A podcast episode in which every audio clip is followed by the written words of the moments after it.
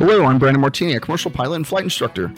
And I'm Carson Vasquez. I'm a private pilot. And you're listening to the Aviation Mentors podcast sponsored by Stratus Financial. So buckle up because the Aviation Mentors are taking off. Welcome back, everybody, to another great and fantastic episode of the Aviation Mentors podcast. Thanks for joining us today as we count down with only three days left to Oshkosh AirVenture uh, for the kickoff. We can't wait, as you guys know. By the time you're listening to this, at least, uh, we're recording this a few days early because we're getting in travel mode uh, with the entire Stratus Financial team. I think we've got 10 of us going to the show. That's why we mentioned that we bought nine or 10 bikes on the last episode. And it is going like crazy for planning wise. And I'm sure if you're planning on going, you're already starting to look into things. And if, especially if you're coming from across the world, some of you might actually already be en route before even hearing this episode today, which is pretty fantastic. Our entire team will be at Oshkosh getting ready to see each one of you there. And Carson and I have been talking a lot about uh, how you can fly into Oshkosh, uh, what's to experience, and he needs more hours and experience to feel comfortable with him flying there. Uh, I think he could do it. Don't you guys? Maybe, maybe not. I don't know.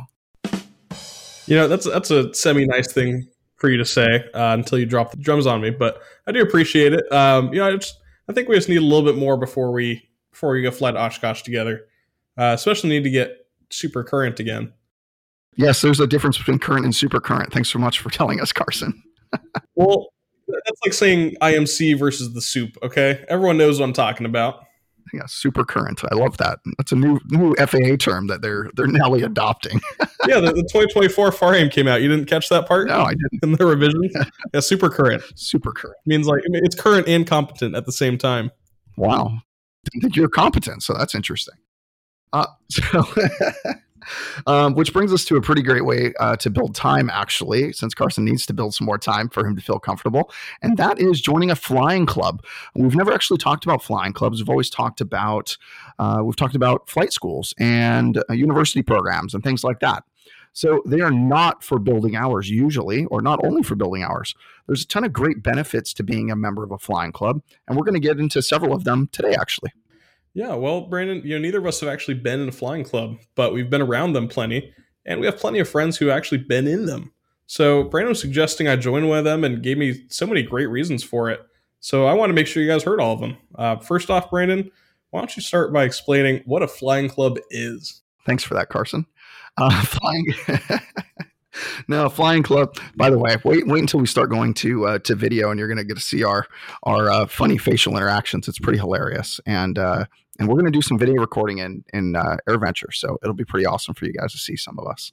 And uh, you're going to see how ugly Carson is and how how amazingly great looking I am. Of course, I mean it's just true. You know, Brandon, you can think whatever you'd like to think about that. Um, Maddie feels differently, and so does my mom. So that's what really counts here. I guess that's it. the two women in your life that matter the most. That's good for you.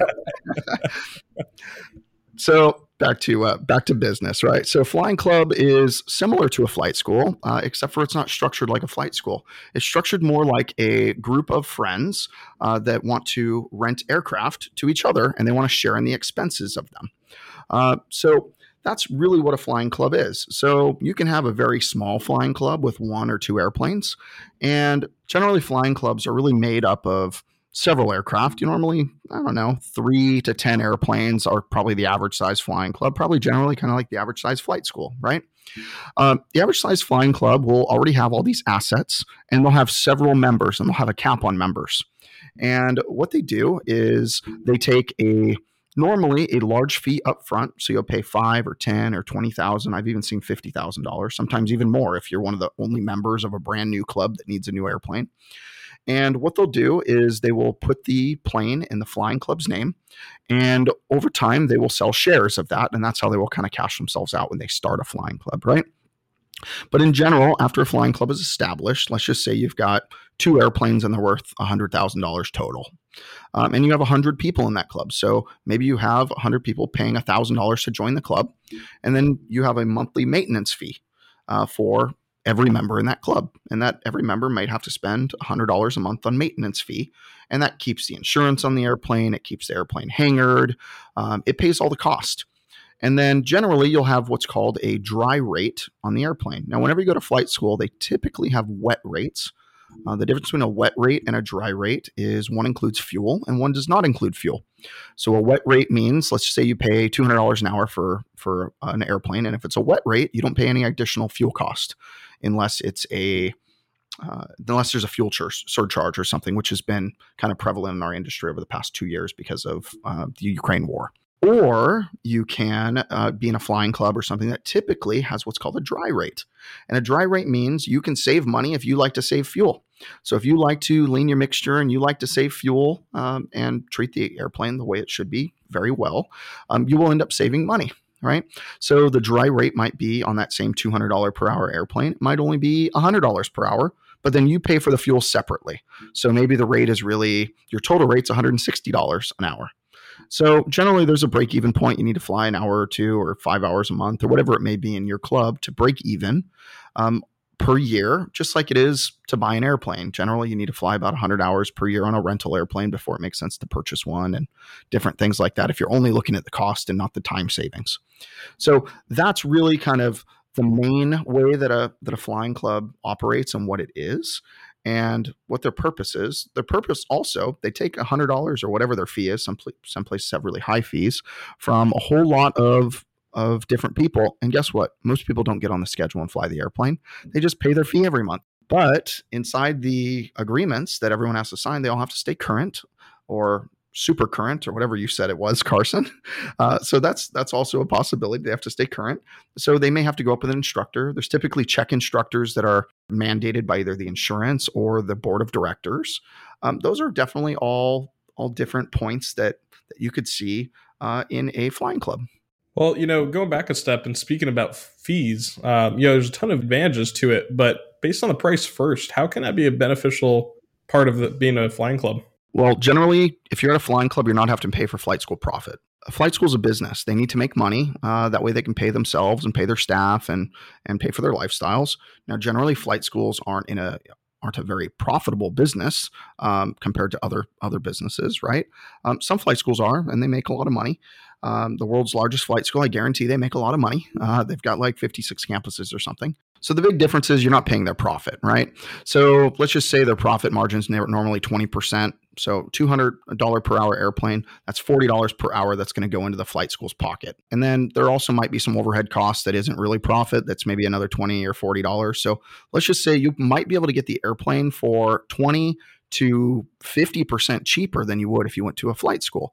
But there's an upfront cost usually, and it's typically whatever that is to become a member of that flying club, whether it's a thousand, two thousand, 10, 20, 30,000. I know there's flying clubs that have Honda jets, and I think those your memberships are like 250,000 and you have to pay for your own type rating and you have to have this insurance checkout and you have to be with an instructor for like 50 hours or something. So there's flying clubs that are for more wealthy uh, people as well as People are just trying to save money um, or they want a different community. So some people like a community of older pilots. That's typically in a flying club, not brand new, younger ones. They like newer, nicer airplanes, ones that are well kept because everybody in a flying club is typically uh, an owner of that airplane. So you're going to keep good care of that airplane. You're not going to treat it like a rental airplane or a rental car. Everyone treats a rental car like junk, right? And everyone also keeps or treats rental airplanes like junk. It's really unfortunate, but that's kind of the way that people treat things. Not all people, but a lot of people do. So I would say that those are are kind of the benefits, especially on on cost. You can save quite a bit of money because you're not paying for that flight school's profit or some of their overhead. Flying Club might not even have an office, really. They will have overhead like insurance and things like that, but they, they probably don't have an office space. They don't have staff that mans that office. They they have different expenses and they're a lot lower. Yeah, well, it makes up for it because as far as the aircraft that you're flying, they're typically going to be in better condition, like Brand said. Uh, you're going to be a part owner of that plane, and you're pretty much buying into it as well. So you definitely want to have a, a part to play in keeping that plane nice and pretty. Yeah, definitely. And there's also some benefits to it. Like I know at flight schools I've I've been to, typically they have staff that clean the airplanes, right? They keep your your windows clean, they they make sure the bellies get cleaned regularly. Well, at a flying club, you're volunteers. So that's also another thing you're going to be doing. You're going to need to volunteer to go clean those airplanes. You can't just be the slacker and never go. you have to actually do something, right? You have to be a member of this club. It's like joining a country club or joining a shooting club or joining any type of club. It's a club. You have to join and you need to be a, a, a competent member of that. So, those are some things you also have to do. So, um, obviously, I've been a member of a uh, of several different types of clubs for a long time, but I'm a member of uh, a soaring club, which I think I mentioned a couple episodes past on when we talked about soaring. And I don't, I don't participate that much, but I pay my dues, so I'm actually probably a really good member. I haven't gone there in like six months or a year, and and I pay my dues every month and never complain and never ask for anything. I'm the perfect club member, right? Um, they take my money, I help pay for all the airplanes and the maintenance, but the the downside of it, I don't really go there to because I don't have the time right now. I don't go there to help clean the airplanes and be a, an active member in that community. But if you do want to join a flying club, I highly suggest you're an active member in that community. That way, you can keep those planes in better conditions. And it is a great community as well. Uh, you're pretty tight knit. You guys are flying together. You're flying the same planes. You can time build together, and there's a lot of just networking opportunities. Uh, like Brandon said, that's the way that you go and talk to people. Is just walk around the airport making friends, and that's essentially what you do. And it's a great way as well to go and get into a flying club if you can't find one near you, uh, because you can only find that kind of club and that kind of community in aviation. So with all that interconnectedness, uh, I think it's a really good route for me to take. And like I was saying, most airports do have a flying club. Um, you're going to probably be around at least one or two airports locally to you, uh, which I didn't know about until I started flying, by the way, that there were so many airports. And someone's going to be a flying club. Uh, someone's going to know someone. So just go talk, go reach out on Facebook or Instagram, and someone's going to help you out. Uh, that's what aviation's all about, is just helping everyone. And with that being said, I can't wait to help everyone and get to see everyone at Oshkosh. And uh, yeah, next year, hopefully, I'm going to be able to fly into it. So that's my huge goal. And by the way, I'm going to mention one more thing on uh, flight instructors. So, like I said a few minutes ago, typically with flight instructors, you have to use the club's flight instructors, but sometimes they have uh, flight instructors that the club has checked out who are not members who allow you to flight train in those airplanes. But also keep in mind, if you are not a pilot, there also might be a possibility that you cannot even join that club until you're a pilot and have had a checkout flight, which is typically about the same as another check ride um, or a check ride or a BFR until you become uh, a competent pilot to fly those airplanes. They really want to take really good care of them. And they're typically not your just cheesy 172 or Cherokee. They're typically a 182 or a Cherokee 6 or a 210 or or a Cirrus or or even that Honda jet that I talked about earlier. So they could be kind of anything. So I'm looking forward to seeing everybody in three days. Actually, by the time you are listening to this, uh, I will be in an airplane on my way to Milwaukee to uh, get my rental car. Carson will already be at Oshkosh, and uh, you will get to uh, go over and see him if you'd like. He'll be setting up. Uh, the show starts next Monday, so just in a few days from now. So if you want to come see us at the booth, make sure you come see us at the uh, booth number 1053, 1054, Hangar B, aircraft spruce hangar. And if you want to uh, reach out to us, so you can reach us at Brandon at aviationmentors.com or as always, Carson at aviationmentors.com. We're looking forward to seeing you. Thanks so much. And as a wrap up for the day, remember, we're here to guide you in your aviation journey. So stay super current, fly safe, and enjoy the ride. See you there.